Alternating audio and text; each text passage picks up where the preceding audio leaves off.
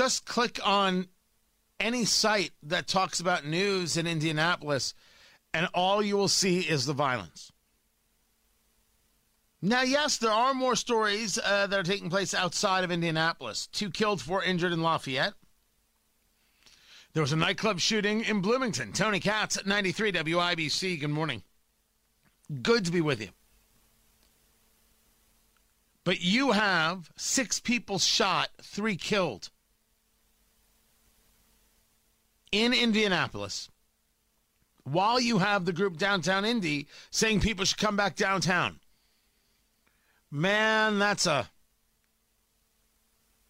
that's a hard one. That's a hard one to put together right there. How do you how do you go about trying to sell people on this? And certainly, I like it, and we've, we've got uh, the stories at W I B C dot com, so you're going to want to make sure you check uh, that out. You have police saying that they are exasperated with this, exhausted by this, and rightfully so. Rightfully so. But I want to make sure we're, we're, we're clear that what we're going to see here is nothing. Nothing will change. Nothing will be different.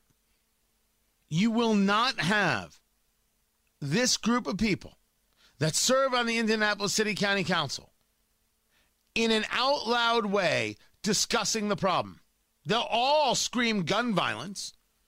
And I would say that, you know, I should argue that's not true of the Republicans that are on the uh, on the council, but you don't hear from them at all.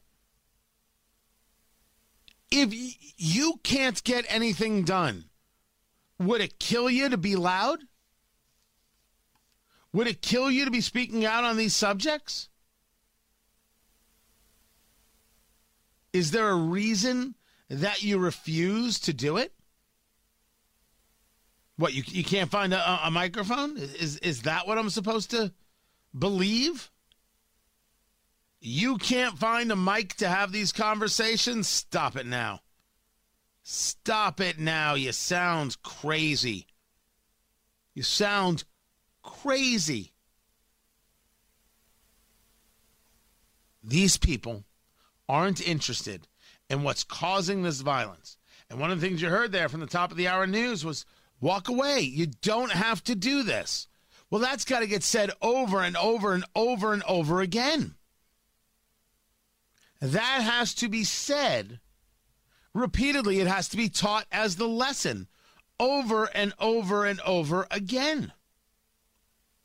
But it's not, and it certainly isn't something that's addressed by the City County Council, because they would rather, much, much rather, blame the gun. They want to sue gun manufacturers. They don't want to solve problems on the streets. They want to go after lawful gun ownership. They'll never do a thing about the illegal guns, and they'll never solve the problem. I believe it is our job, a media job, to demand better. No one has taken out a front page, uh, st- or has done a front page story in the Indy Star, or taken out any ads to say, fix this now. I said this earlier, I'll say it again. This should be W I B C. It should be W I B C. Right there on our homepage. It should just read, nothing else should be there. Fix this now. The violence in Indianapolis has to stop. I don't know, maybe I can coordinate this. Maybe I can coordinate this.